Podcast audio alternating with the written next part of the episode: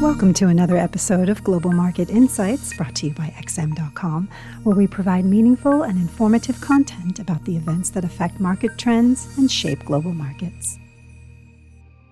You're listening to the Daily Market Comment podcast at XM.com for Tuesday, September 20th by Charalambos Pissouros. I'm Christina Marujos. The US dollar traded slightly lower against most its major peers on Monday, stabilizing somehow during the Asian session today. With no clear catalyst behind the greenback's breather, it seems like traders decided to liquidate some of their long positions ahead of Wednesday's FOMC decision. Wall Street rebounded as well, but instead of adding to their risk exposure, it is more likely that investors covered short positions to mitigate the risk of a surprise on Wednesday. What adds more credence to the notion of not a purely risk on day is that Monday was Wall Street's sixth lightest day in terms of trading volume this year. Therefore, the fundamental environment has hardly changed. The Fed is still expected to deliver another supersized hike on Wednesday, with investors fully pricing in 75 basis points and driving the probability of 100 basis points back up to 20% after taking it down to 15% yesterday. This likely keeps the element of disappointment on the table, even in the very hawkish case of a 75 basis points hike.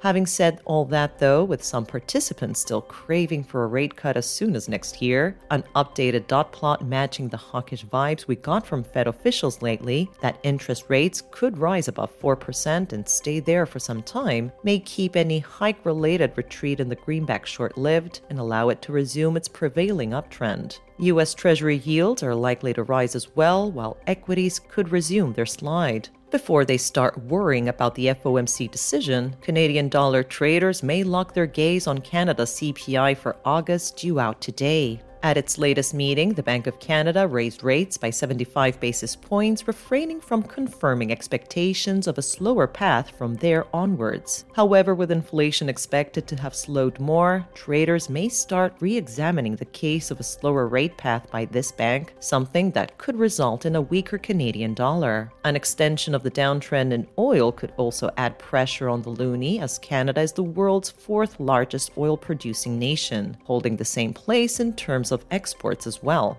Despite rebounding yesterday, the broader downtrend in oil remains intact, with its main drivers, strong dollar, recession fears, and lower demand, still on the front page. Gold traders also managed to take advantage of the dollar's break, placing new buy orders near the 1660 zone and taking the metal near Friday's high, slightly below the key resistance zone of 1681, marked by the inside swing low of July 21st. Despite the increased interest in the precious metal after it hit a 29 month low on Friday, higher yields around the globe are likely to keep it unattractive, which combined with a potentially stronger dollar may result in new lows. Speaking about rising yields, the Fed is not the only bank expected to raise its benchmark rate this week. Investors are split between a 75 and 100 basis points hike by the Swiss National Bank, while they assign a 75% probability for the Bank of England to step harder on the brakes and raise rates by 75 basis points. The only major bank expected to stubbornly state ultra loose is the Bank of Japan.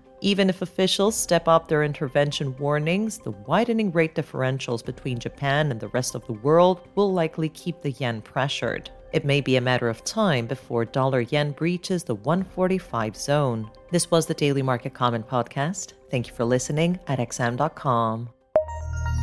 Thank you for listening to another episode of Global Market Insights brought to you by XM.com. For more in depth technical and fundamental analysis, be sure to visit www.xm.com forward slash research.